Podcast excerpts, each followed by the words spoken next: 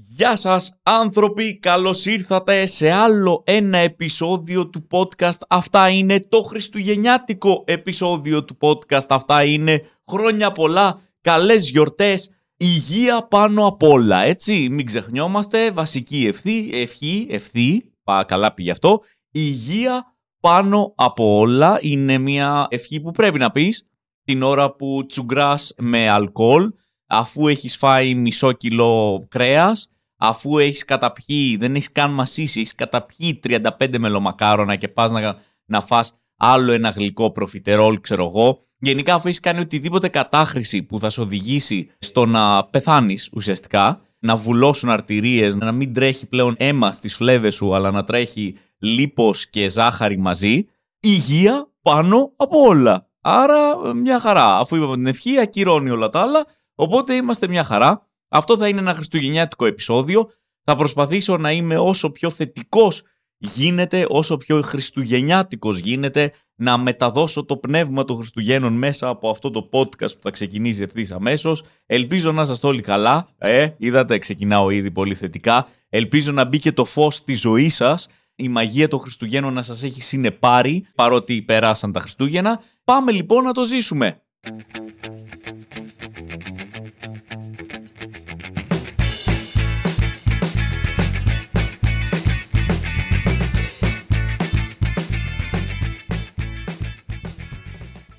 Χριστούγεννα λοιπόν, όπως είπα και στην εισαγωγή, η ερώτηση προφανώς είναι πώς τα περάσατε. Δεν είστε εδώ για να μου απαντήσετε, αλλά παρόλα αυτά, παρότι δεν είστε εδώ, εγώ ξέρω ακριβώς πώς θα μου απαντούσατε. Μία είναι η απάντηση στο ερώτημα πώς τα περάσατε και η απάντηση είναι οικογενειακά μωρέ. Ξέρεις τώρα, οικογενειακά. Το οποίο κανείς δεν το λέει με ιδιαίτερα μεγάλο ενθουσιασμό. Δεν λες δηλαδή πώς τα περάσατε. Οικογενειακά! Μάνα, πατέρας, ξαδέρφια, θή, γέι, τα σπάσαμε. Είναι οικογενειακά, εντάξει, οικογενειακά, ξέρεις τώρα, εσύ, ε, οικογενειακά κι εγώ. Είναι μια αυτόματη σχεδόν απάντηση, είναι πως τι κάνεις, καλά. Πώς είσαι στον αγώνα. Πώς πάει με τα παιδιά, πάει. Πώς πάει η δουλειά, όπως τα ξέρεις μωρέ. Απαντήσεις έτοιμες που δεν δείχνουν και κάτι ιδιαίτερο θετικό, αλλά αυτές είναι οι απαντήσεις. Πώς θα το κάνουμε; Τα Χριστούγεννα είναι μια οικογενειακή φάση. Είναι μέρος της παράδοσης. Ο Χριστός τα πέρασε με την οικογένειά του και τους μάγους. Εσύ τα περνάς με την οικογένειά σου και τους ε, θείους τέλος πάντων που κάποιοι μπορεί να μοιάζουν με τους μάγους, δεν ξέρω σε κάποια θέματα. Αλλά είναι αυτό, το οικογενειακά. Κάποιοι φυσικά, να το πούμε και αυτό, δεν τα περνάνε οικογενειακά. Κάποιοι δραπετεύουν από την οικογένεια είναι αυτό που ανακοινώ, όλοι το έχουμε ίσως ζήσει μία φορά στη ζωή μας που θα πεις αυτό το. Ξέρεις τι, μα φέτος ε, σκεφτήκαμε να, να πάμε κάπου ε, για, τα, για πότε, για, για το. Σκεφτήκαμε για να πάμε ένα ταξίδι. Α, πολύ ωραία. Πότε θα πάτε. Ε, σκεφτήκαμε. 22 με 27. Συγγνώμη, τι. 22 με 27. Μέσα στα Χριστούγεννα θα πάτε ταξίδι. Και εντάξει, καλά να περάσετε. Να, να μας γράφετε είναι αυτό το καλά να περάσετε που οριακά είναι τύπου. Να, ναι, τέλος πάντων δεν έχει κατάρα για την ημάνα, αλλά τέλος πάντων δεν μπορεί να το πάρει θετικά μια οικογένεια όταν κάποιος φεύγει από το μονοπάτι των Χριστουγέννων, όταν κάποιος αρνείται το οικογενειακά και λέει φέτος αποφασίσαμε να πάμε κάπου αλλού, ας πούμε, να περάσουμε τα Χριστούγεννα μη οικογενειακά ή ακόμα. Εντάξει, και όχι μη οικογενειακά. Μπορεί να το περάσουμε με τη δική σου οικογένεια, ας πούμε, που έχει σχηματίσει πλέον μια οικογένεια, αλλά και αυτό πάλι είναι σχεδόν μη οικογενειακά, γιατί το περνάς με μια μικρογραφία τη οικογένειά σου. Δηλαδή, τι διαλέγεις τα δικά σου παιδιά και τη γυναίκα σου, τέσσερα άτομα σύνολο, ενώ μπορείς να διαλέξεις 25 άτομα. Τι έγινε εδώ, γιατί το κάνεις εσύ αυτό. Οπότε κάποιοι βέβαια το κάνανε, κάποιοι δεν περάσανε τα Χριστούγεννά τους οικογενειακά. Όπως σας είπα, θέλω να διατηρήσω αυτό το podcast θετικό. Δεν θέλω να, να βγει έτσι εκνευρισμός και μίσος προς αυτούς τους ανθρώπους αλλά δυστυχώς, μάλλον όπως το βλέπω, θα το κάνω. Είναι αυτό ρε παιδί μου που σε ρωτάει άλλος πώς τα πέρασε οικογενειακά, του λες εσύ και σου λέει Α, εμείς εμείς πήγαμε Νέα Υόρκη. Και λες Α, Νέα Υόρκη. Wow, μπράβο, έλα ρε εσύ. Αλλά κατά βάθος, ξέρεις, μέσα σου δεν θες να αντιδράσεις έτσι. Θες να του πεις Άντε ρε, Νέα Υόρκη, σιγάρε κοσμοπολίτη να πούμε. Ποιος είσαι ο Μακάλεϊ Κάλκιν, να πούμε; Έζησε στο Home Alone στη Νέα Υόρκη και εμείς η πλέμπα καθίσαμε εδώ πέρα στην Αθήνα. Τι δεν σου έκανε ένα η Αττική, δεν σου έκανε το χωριό σου, δεν σου κάνανε τα τρίκαλα Κορινθίας. Έπρεπε να φύγει 12 ώρες πτήση μακριά για να ζήσεις τη Νέα Υόρκη, να πούμε. Πώς περάσατε, τέλεια. Μπράβο, ρε. Μπράβο, να μας δείξεις φωτογραφίες, να τις πάρουμε να τις κάψουμε. Τη φωτιά σου βγάζει. Συγγνώμη, αλλά σου βγαίνει. Γιατί όλος έχει πάει στη Νέα Υόρκη, εσύ έχεις πάει εδώ πέρα. Του λες πώ περάσατε και μετά έχει το θράσος ο τύπος να σου λέει Εσείς πώ περάσατε; Τι πώ περάσαμε εμείς, ρε φίλε; Πήγε στη Νέα Υόρκη. Α πούμε, εμείς πώ περάσαμε, ρε Κολόμβε, να πούμε. Εμείς εδώ, με την πεθερά μου. Πώς θα περάσουμε; Δεν θα συγκρίνουμε τώρα Χριστουγεννιάτικες διακοπές; Μου πήγες εσύ στο Central Park να πούμε και στο, στο Empire State Building και εμείς φάγαμε την κυφυσία στις 4,5 ώρες για, για να πάμε μέχρι το σπίτι να τα περάσουμε οικογενειακά. Αλλά να το πούμε ότι εντάξει, μετά από κάποια, δεν ξέρω, ηλικία ή γενικά, όχι, δεν είναι θέμα ηλικίας. Εντάξει, το θες κάπως το οικογενειακό. Είναι αυτό που είπα, είναι λίγο μέρος, ρε παιδί μου, της κατάστασης των Χριστουγέννων. Είναι συνηθισμένα τα Χριστούγεννα με οικογενειακά και κάθε οικογένεια έχει και τις δικές της έτσι παραδόσεις. Πολλές τις μοιραζόμαστε κιόλας. Θα προσπαθήσω κι εγώ να μοιραστώ κάποιες από τις παραδόσεις της δικής μου οικογένειας, του οικογενειακού τραπεζιού των Χριστουγέννων, ας πούμε. Ένα πολύ χαρακτηριστικό πράγμα που θυμάμαι πάντα σε αυτά τα τραπέζια Ειδικά όταν ήμουν μικρότερος και μαζευόταν πολύ περισσότερος κόσμος, γιατί όσο μεγαλώνεις, spoiler alert, πεθαίνουν άνθρωποι. Άρα αυτό το οικογενειακά από εκεί που έχει ξεκινήσει όταν είσαι παιδί και είναι 60 άτομα, όταν είσαι ξέρω εγώ έφηβος έχει πέσει στα 30 και όταν είσαι στα 40 που είμαι εγώ πλέον, εντάξει δεν είναι ακριβώς και ε, μαζευτήκαμε πολλοί κόσμος, αλλά το θυμάμαι το πρώτο ρε παιδί μου, τις πρώτες αναμνήσεις, εκεί που μαζευόταν πολλοί κόσμος, έτσι, εκεί που έπρεπε να φτιάξεις stages. Έπρεπε, πώς ήταν τα club τα παλιά, ας πούμε, που είχαν το main stage, είχαν το secret room, είχαν το chill out stage. Έτσι και στο οικογενειακό τραπέζι, βέβαια. Έμπαινες μέσα και ήταν διαφορετικά τραπέζια. Υπήρχε το βασικό τραπέζι, το βασικό της τραπεζαρίας, το legit τραπέζι τραπεζαρίας, το μεγάλο, το μακρύ, εκεί που καθόντουσαν, παιδί μου, οι άνθρωποι οι οποίοι ήταν άνω των 60, 60, 65, παππούδες, γιαγιάδες, θείοι, θείες, συγγενείς μακρινοί, η γερουσία, η σοφή, τα τιμόμενα πρόσωπα, οι άνθρωποι οι οποίοι διεκδίκησαν αυτό το τραπέζι, τους αξίζει πλέον δικαιωματικά στη ζωή να κάθονται εκεί, το οποίο άμα του ρίχνες μια ματιά, έβλεπε και καταπληκτικά σκηνικά, έβλεπε αυτή τη, τη θεία γιαγιά η οποία έβαζε τέρμα κραγιόν, τόσο κραγιόν που το κραγιόν έφευγε από τα χίλια πλέον και πήγαινε στα δόντια πάνω. Έβλεπες άσπρο δόντι με κόκκινο κραγιόν. Έβλεπες αυτές τις γιαγιάδες που είχαν πάει να βάψουν τα μαλλιά τους, αλλά δεν ξέρω τι γίνεται με τις γιαγιάδες να βάφουν τα μαλλιά τους και δεν πετυχαίνει η μίξη των χρωμάτων. Δηλαδή το γκριζοάσπρο της γιαγιάς αναμειγνύεται με το κόκκινο που θέλει και βγαίνει ένα κορακί μοβ. Δεν ξέρω τι είναι αυτό το χρώμα. Έβλεπες τον παππού, ο οποίος είχε χάσει κάθε αίσθηση των τρόπων του savoir vivre. Πλέον ήταν 80 χρονών και έλεγε: Δεν με νοιάζει, κάνω ό,τι θέλω πλέον. Δεν έχω να, να δώσω λογαριασμό σε κανέναν. Τελείωνε το γεύμα, το έβγαζε τη μασέλα, την πέταγε μέσα στο ποτήρι. Τελείωνε η φάση. Μια γιαγιά που περίμενε σε μια καρέκλα την είχαν ακουμπήσει εκεί, σαν το weekend at Bernie's. Έπρεπε να την κουνάνε με, με σκινιά για να φάει. Αυτή η γιαγιά η οποία καθόταν σε αυτήν την καρέκλα και μετά πηγαίναν όλα τα εγγόνια εκεί πέρα για να πάρουν το δώρο, το χαρτζιλίκι, ήταν σαν σκηνή από τον ονό. Απλά καθότανε με φακελάκια και πηγαίναν ένα-ένα τα παιδιά και ακουγόταν η μουσική.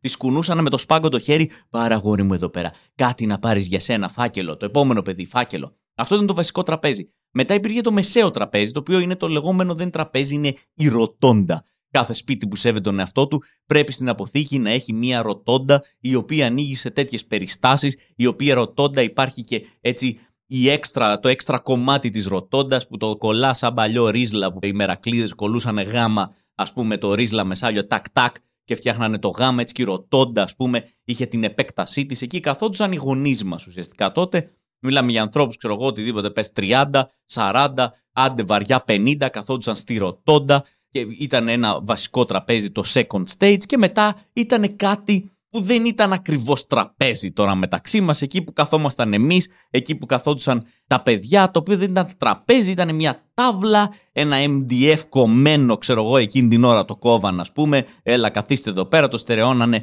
με κάτι καβαλέτα. Καρέκλες δεν ήταν ακριβώς καρέκλες, ήταν ένα σκαμπό. Είχαν πάρει την καρέκλα του γραφείου του παιδιού με τις ρόδες από κάτω. Είχαν βάλει ένα καφάσι μπύρες, κάτσε εσύ εκεί πέρα. Πλαστική της βεράντας, φέρτη μέσα να κάτσει και ο άλλος εκεί πέρα. Εκεί στριμωχνόμασταν 67 παιδιά, ας πούμε, γύρω από ένα τραπεζάκι 6 τετραγωνικά. Αλλά δεν σε γιατί ήταν το cool τραπέζι, ήσουν στα παιδιά. Έτσι έβλεπες την πορεία της ζωής. Ήσουν στην πρώτη πίστα, ήσουν στην αρχή του παιχνιδιού, ρε παιδί μου. Δεν φοβόσουν τίποτα. Είχες ακόμα ζωές, καταλαβαίνετε. Ήσουν στη φάση που είχες έξι ζωές. Έβλεπες το τραπέζι, το μεγάλο, το κανονικό, το τραπέζι των μελοθανάτων.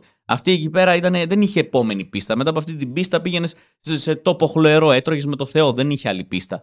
Και τώρα τέλος πάντων, γιατί τα λέω όλα αυτά, γιατί νομίζω ότι έχω φτάσει στο μεσαίο τραπέζι. Έχει μειωθεί βέβαια και η οικογένεια. Πλέον νομίζω έγινε ένα switch. Πλέον δεν υπάρχει το μεγάλο το τραπέζι που είχε τη γερουσία. Πλέον δεν υπάρχει. Πλέον είμαστε ουσιαστικά ένα τραπέζι. Θέλω το μεσαίο τραπέζι. Το μικρό τραπέζι υπάρχει. Είναι τα παιδιά εκεί, τα εγγόνια είναι εκεί. Το μεσαίο τραπέζι έχει και εμένα, έχει και τη μάνα μου, έχει και πιο μεγάλο. Τι γίνεται, γιατί είμαστε όλοι σε αυτό το τραπέζι; Εγώ δεν μπορώ να βρίσκομαι σε αυτή την πίστα. Δεν είμαι ακόμα έτοιμος για αυτή την πίστα. Αυτό τέλος πάντων ήθελα να πω.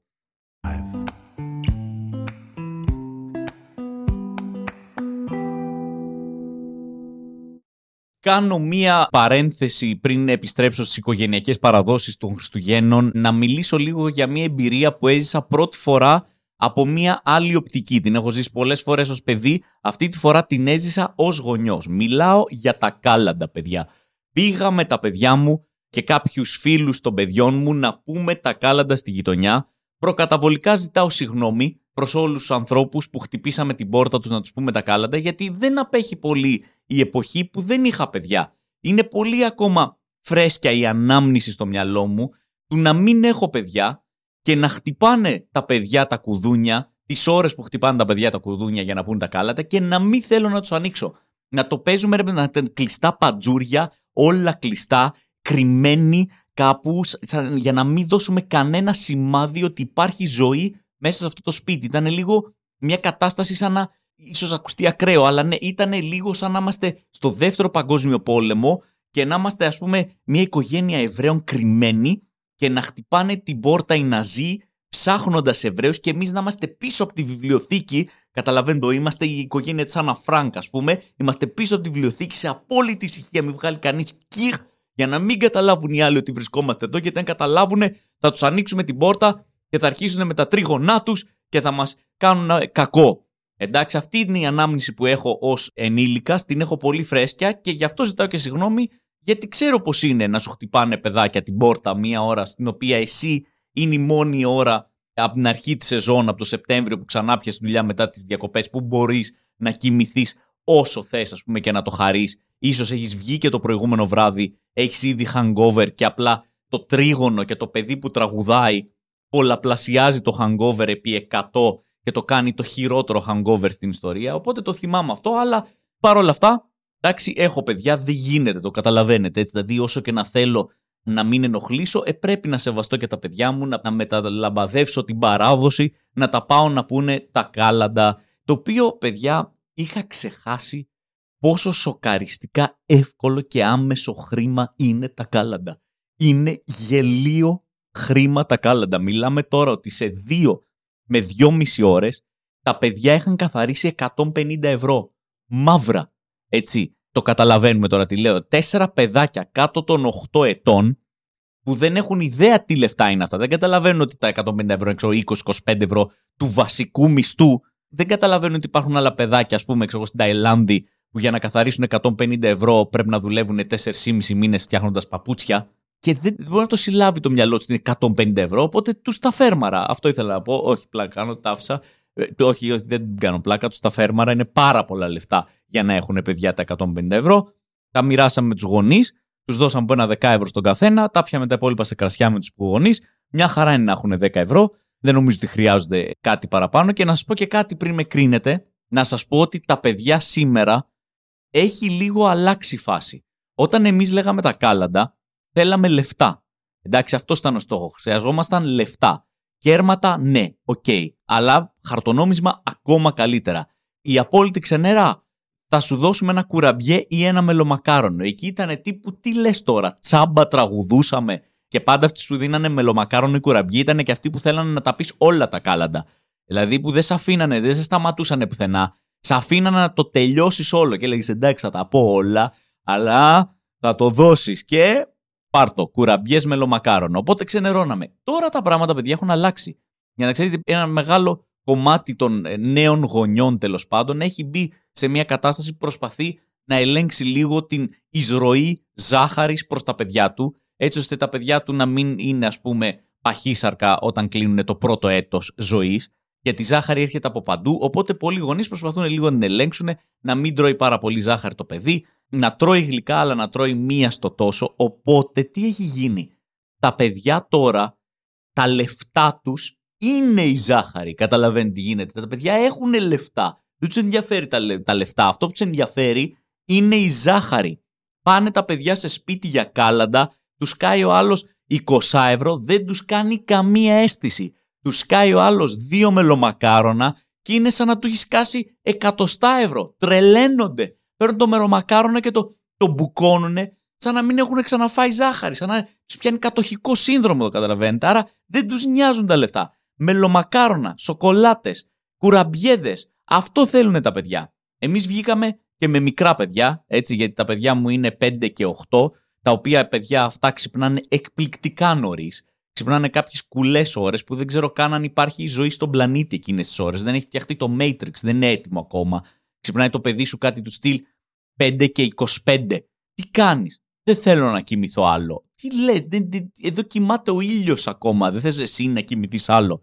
Οπότε 7 η ώρα είναι έτοιμα, good to go, να φύγουν για κάλαντα. Έτσι, τα δεκάχρονα, τα δωδεκάχρονα δεν έχουν καμία ελπίδα όταν βγαίνει στη γειτονιά ένα πεντάχρονο και ένα οχτάχρονο το οποίο μπορεί να οργώσει κάθε πολυκατοικία στις 7 και στις 8 το πρωί. Εμείς πηγαίναμε, όταν γυρνούσαμε μάλλον εμείς, τύπου τις 11, τότε ξεκινούσαν τα 11 χρόνια για να βγούνε στη γύρα. Τι να κάνεις; Αυτά τα αποφάγια μας. Τη σκόνη μας θα φας. Δεν έχει μείνει διαμέρισμα που να μην έχει δώσει. Άστο, γύρνα πίσω, σπίτι σου. Με εξάχρονα και οχτάχρονα πας για κάλαντα και ξυπνάς κόσμο. Σου ανοίγουν άνθρωποι με ρόμπες. Καθυστερούν να σου ανοίξουν. Σου δίνουν λεφτά, όχι για να πεις τα κάλαντα, για να τους αφήσεις ήσυχους. Το 90% των ανθρώπων σε σταματάνε στο πρώτο τετράστικο. Εκεί το να πω ή να μπω, το δεν ξέρω αν το θυμάστε, να πω στο αρχοντικό σας, να μπω στο αρχοντικό σας. Κανείς δεν ήξερε ποτέ τι είναι να πω ή να μπω. Δεν έχουμε αποφασίσει νομίζω. Στους επίσημους στίχους για τα κάλαντα τα λέει και τα δύο. Τύπου είναι πολλαπλής επιλογής. Διάλεξε, θα πω στο αρχοντικό σας ή θα μπω στο αρχοντικό σας. Ό,τι γουστάρεις. Εκεί κάπου σε σταματάνε. Τύπου φτάνει, φτάνει, έλα, φτάνει, φτάνει. Μπράβο, και του χρόνου, και του χρόνου. Κάποιοι λες να τα πούμε και σου λένε όχι, μην τα πείτε. Απλά πάρτε 20 ευρώ, αφήστε μας ήσυχους να κοιμηθούμε.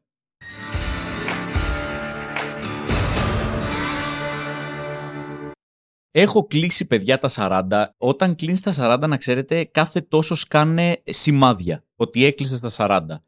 Μπορεί να είναι κάτι μικρό, μπορεί να είναι κάτι μεγάλο, μπορεί να σε πιάσει ένα λουμπάγκο, μπορεί, ξέρω εγώ, απλά κάποιος να αρχίσει να σου μιλάει στον πληθυντικό, εσύ να πεις έλα ρε, εσύ στον ενικό και να σου πει Ε, ξέρετε τι, δεν μου βγαίνει και να είσαι κάπως, OK, okay, ψόφα αφού δεν σου βγαίνει. Αλλά τέλος πάντων, πάλι προσπαθώ να μείνω θετικός. Το θέμα είναι ότι σκάνε σημάδια. Το τελευταίο σημάδι που είχα, παιδιά, ότι μεγάλωσα, είναι ότι κάναμε την ανταλλαγή δώρων, στην οποία ανταλλαγή δώρων μου φέρανε δώρο κάλτσες και χάρηκα.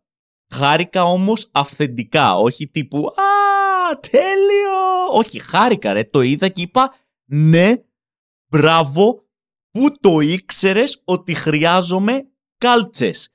Τύπου «Σε ευχαριστώ, μου έκανες ένα καλό δώρο». Αυτό ακριβώς ήθελα. Δηλαδή, αν μου έφερνες μία σακούλα που μέσα είχε, ξέρω εγώ, ένα PlayStation και δίπλα μια σακούλα με αυτά τα δύο ζευγάρια κάλτσες, θα διάλεγα τα ζευγάρια κάλτσες. Θα ήταν το χειρότερο μεγάλο παζάρι στην ιστορία του μεγάλου παζαριού.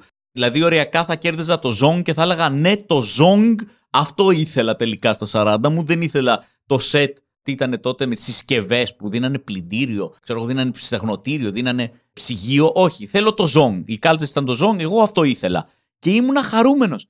Και όταν λέω κάλτσε, παιδιά, έτσι, μην νομίζετε τώρα, ξέρω ότι το μυαλό σας, είστε μοντέρνοι άνθρωποι, το μυαλό σας έχει πάει για κάποιο λόγο σε αυτές τις cool κάλτσε. Αυτό που ξαφνικά η κάλτσα ε, λανσαρίστηκε ως ένα cool δώρο. Δεν είναι απλά κάλτσες, είναι cool κάλτσες. Είναι αυτό που πείσαμε 40, 45, 50 ότι είναι ok να φοράνε κάλτσες με κίτρινα παπάκια πάνω. Έτσι, να φοράνε ένα κουστούμι που έχεις επενδύσει όλο σου το cool που, που φαίνεται ότι είσαι τσαχπίνης εσύ. Α, δεν έχεις προσέξει την κάλτσα.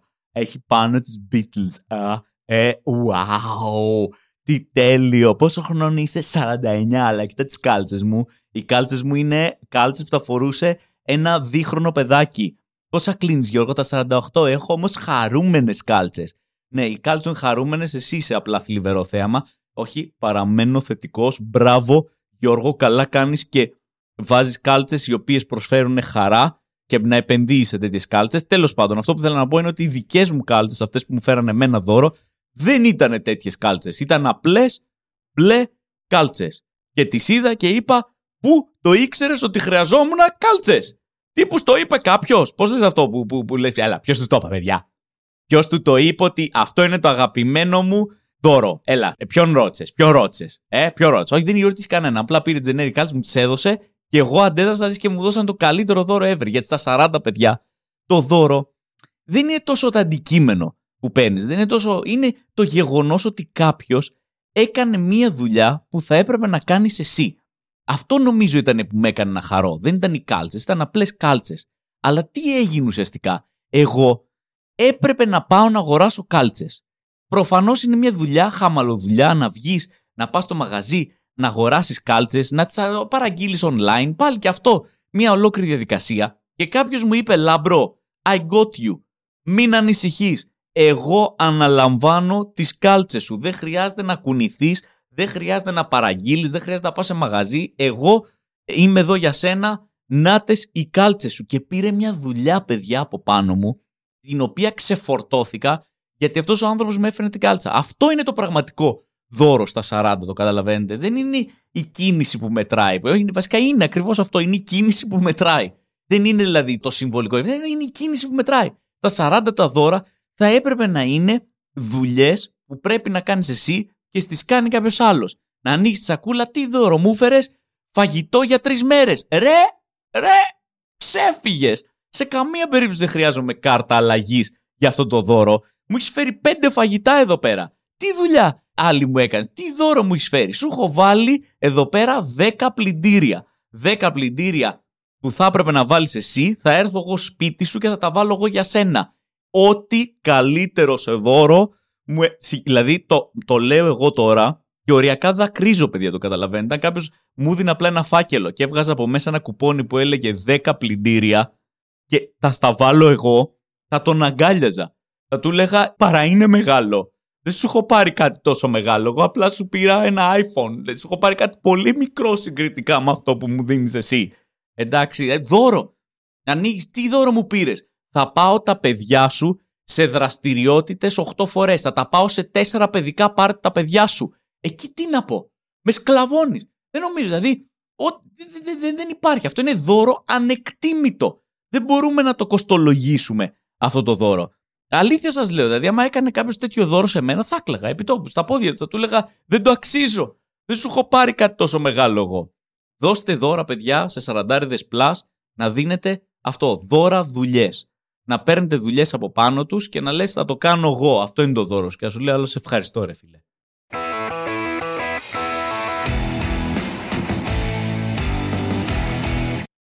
Σας γυρνάω σε οικογενειακές παραδόσεις, οικογενειακές αναμνήσεις πιο πολύ, όχι τόσο παραδόσεις. Μία ίσως πολύ ζωντανή ανάμνηση που, που στέκει ακόμα, δεν είναι κάτι που δεν υπάρχει. Είναι το χριστουγεννιάτικο τραπέζι, η προετοιμασία ουσιαστικά για αυτό το τραπέζι. Η προετοιμασία πριν έρθουν οι καλεσμένοι είναι εκεί που το σπίτι για κάποιο λόγο μεταμορφώνεται σε κανονική κουζίνα εστιατορίου, ούτε καν ταβέρνας. Εστιατόριο τώρα μιλάμε μισελενάτο εστιατόριο, με δύο αστέρια μισελέν. Το κλίμα που επικρατεί στο σπίτι μία ώρα πριν έρθουν οι καλεσμένοι είναι η πίεση που υπάρχει μέσα σε ένα μισελενάτο εστιατόριο. Η μάνα μεταμορφώνεται στον Γκόρντον Ράμζι, ο οποίος αρχίζει και βαράει τσίτες, πίεση, ένταση, οδηγίες, βρυσίδια σε όλους. Στον πατέρα βρυσίδι, στα παιδιά βρυσίδι, τα σκυλιά, στα γατιά, όποιος υπάρχει μπροστά βρυσίδι. Ο πατέρας γίνεται ένας τύπου μέτρ ντεσάλ, ας πούμε, ο οποίος ο καημένος παλεύει και αυτός ως υφιστάμενος της μάνας που είναι ο Γκόρντον Ράμζι, τρώει και αυτός βρυσίδι. Και τα παιδιά κάνουν τη χαμαλοδουλειά, οτιδήποτε. Από στρώσιμο τραπεζιού, κουβάλιμα, καρέκλες, όπου βρείτε, φέρτε καρέκλες, καθαρίστε τα δωμάτια, κάτσε εδώ να ανακατεύει αυτό. Αυτό είναι καλύτερο. Κάτσε εδώ και ανακάτευε. Αυτό εδώ ανακάτευε το. Δεν θέλω να σταματήσεις να το ανακατεύεις. Ούτε λεπτό να μην σε εδώ να μην το ανακατεύεις. Όσο χρειαστεί θα το ανακατεύεις αυτό εδώ πέρα. Και το κλίμα ήταν. Δεν ξέρω αν έχετε δει τη σειρά Bear, αυτή που.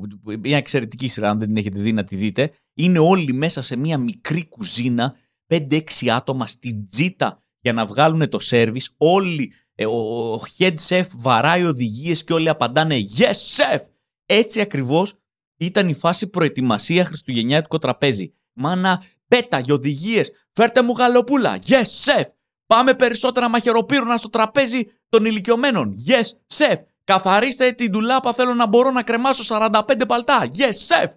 Αυτή ήταν η φάση. Απόλυτος πανικός. Περιμέναμε τους θείους, τις θείες, τα ξαδέρφια, τις γιαγιάδες, τους παππούδες. Στο μυαλό της μάνας μου έχω την αίσθηση ότι περιμέναμε τον Κοντιζά τον Ιωαννίδη, τον Κουτσόπουλο, ούτε καν βασικά περιμέναμε κάποιους κριτές οι οποίοι θα μας απονείμουν ή όχι το αστέρι Μισελέν. Μας είχαν σκάσει πληροφορία ότι παιδιά σήμερα θα έρθουν. Δεν μπορώ να σου πω πώς το ξέρω, αλλά το ξέρω και όλα θα κρυθούν από αυτό εδώ πέρα το τραπέζι που θα στρώσετε. Ότι θα σκάγανε και η μάνα μου θα ήταν, θα της δίνανε αποστολή που έχεις τέσσερις μέρες, μαγειρεύεις non-stop 40 ώρες, είσαι με 3,5 λεπτά ύπνο έχεις παράλληλα αγοράσει και τη λήξει όλα τα δώρα, διακοσμήσει το σπίτι, διαλέξει μουσική. Τι μας έχεις φτιάξει, θα τη λέγανε οι κριτές. Και η μάνα μου θα πήγαινε μπροστά τους έτσι, μα πολύ ταπεινά, ας πούμε. Τι μας έχεις φτιάξει. Ε, λοιπόν, σεφς, ε, σας έχω φτιάξει 44 διαφορετικά πιάτα. 44, ναι. Ναι, σεφ, ναι, είχα κάποιες αστοχίες στην κουζίνα, είχα κάποιες ατυχίες. Είχα στοχεύσει αρχικά για 53 διαφορετικά πιάτα, αλλά κάποια δεν μου δουλέψανε και αποφάσισα ότι είναι πιο τίμιο προς εσάς να σερβίρω τα 44 διαφορετικά πιάτα. Δυστυχώς, κάποια λόγω χρόνου δεν πρόλαβα να τα σερβίρω. Έξι πίτες, ας πούμε, τις έχω αφήσει ακόμα στο φούρνο γιατί τελείωσε ο χρόνος. Κάποια δεν βγήκαν και ακριβώς όπως τα ήθελα, οπότε ούτε αυτά έχω το κουράγιο να σας τα φέρω. Οι σεφ θα δοκιμάζανε και έχω την αίσθηση ότι τα λέγανε πολύ καλά λόγια, γιατί κάθε Ελληνική μάδα μαγειρεύει εξαιρετικά, έχει φτιάξει όλα αυτά τα πιάτα, αλλά δεν έχει και σημασία μεταξύ μας. Ό,τι λόγια και να λέγανε οι σεφ, η μάνα ζει το δικό της δράμα. Δεν μπορεί να πάρει καλό λόγο σε οικογενειακό τραπέζι. Ό,τι γυρνάνε όλοι οι συγγενείς, όλοι, ότι 40-50 συγγενείς γυρνάνε και λένε Τι έφτιαξες, το η καλύτερη γαλοπούλα που έχω φάει, το η καλύτερη γέμιση, το καλύτερο ξέρω, χοιρινό. Δεν μπορεί να το δεχτεί. Ξέρει μέσα της ότι δεν είναι αρκετά καλό δεν περιμένει τους συγγενείς να της πούνε ότι είναι καλό. Ακόμα και να τους το πούνε, είναι σαν να λέει: Εσείς δεν ξέρετε. Εγώ δεν μαγειρεύω για εσά. Μαγειρεύω για τον εαυτό μου. Συναγωνίζομαι την αντιγόνη της προηγούμενης χρονιάς, καταλαβαίνετε. Εκεί στοχεύω και για μένα έχω απογοητεύσει τον εαυτό μου. Η γαλοπούλα καταπληκτική, μην την ακουμπάς καν, στεγνή είναι η γαλοπούλα. Τι πατάτες είναι αυτές που έχεις φτιάξει, Α τις πατάτες κάτω, κρύες είναι. Δεν τρώγονται έτσι οι πατάτες. Και αυτοί είναι και καμένοι. Ό,τι και να τις δέχανε, αποκλείεται να το έπαιρνε σαν καλό. Δηλαδή θα πήγαινε σε αυτή την κάμερα εξομολόγηση που κάνουν στο Masterchef εκεί πέρα και θα ήταν εντάξει, οι σεφ μου είπαν τα καλύτερα λόγια. Μα δεν έχω ξαναφάει τέτοιο φαγητό. Κάποιοι μου ζητήσανε έκτο και έβδομο πιάτο. Είδα σεφ να γλύφουν τα μπολ. Είδα ανθρώπους να, να έρχονται μέσα στην κουζίνα για να ρωτάνε υπάρχει ακόμα αυτό γιατί είναι ό,τι καλύτερο έχω φάει, αλλά εγώ δεν τα πιστεύω αυτά. Θεωρώ ότι η απόδοσή μου σήμερα ήταν κάτω του μετρίου και οριακά είμαι έτοιμη να παραδώσω την ποδιά μου και να αποχωρήσω από αυτή την κουζίνα.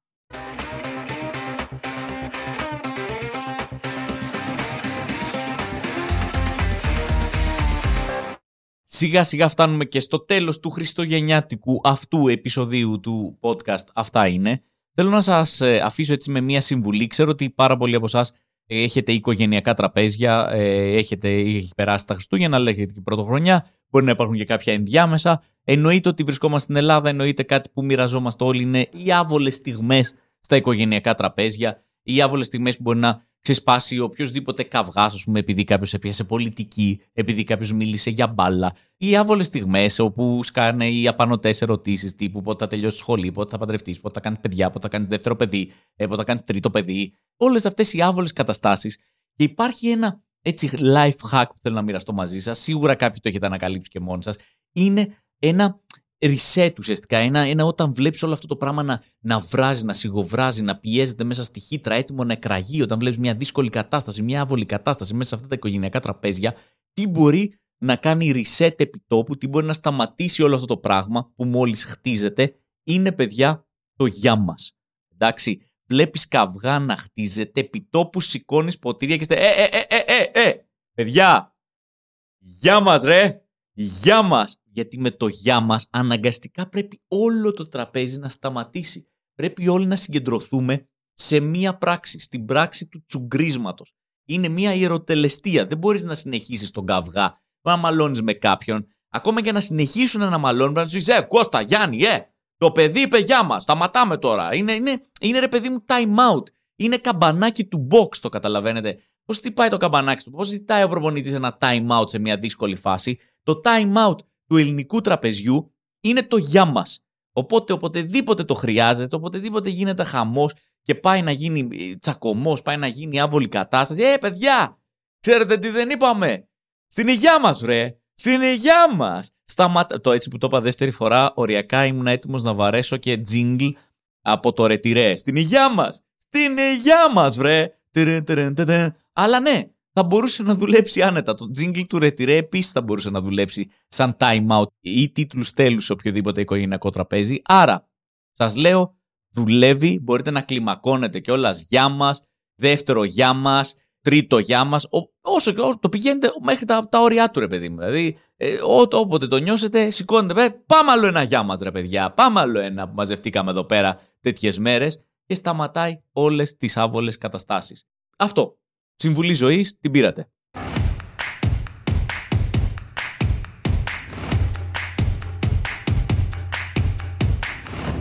Κλείνοντας, να κάνω και μερικά shout out, μερικά tribute σε μηνύματα τα οποία μου έχετε στείλει. Αρχικά, ευχαριστώ πάρα πολύ που μου στέλνετε διάφορα μηνύματα ότι το podcast σας φτιάχνει τη μέρα, ότι το podcast σας κρατάει συντροφιά. Εννοείται ότι για αυτά ακριβώς τα μηνύματα ζω.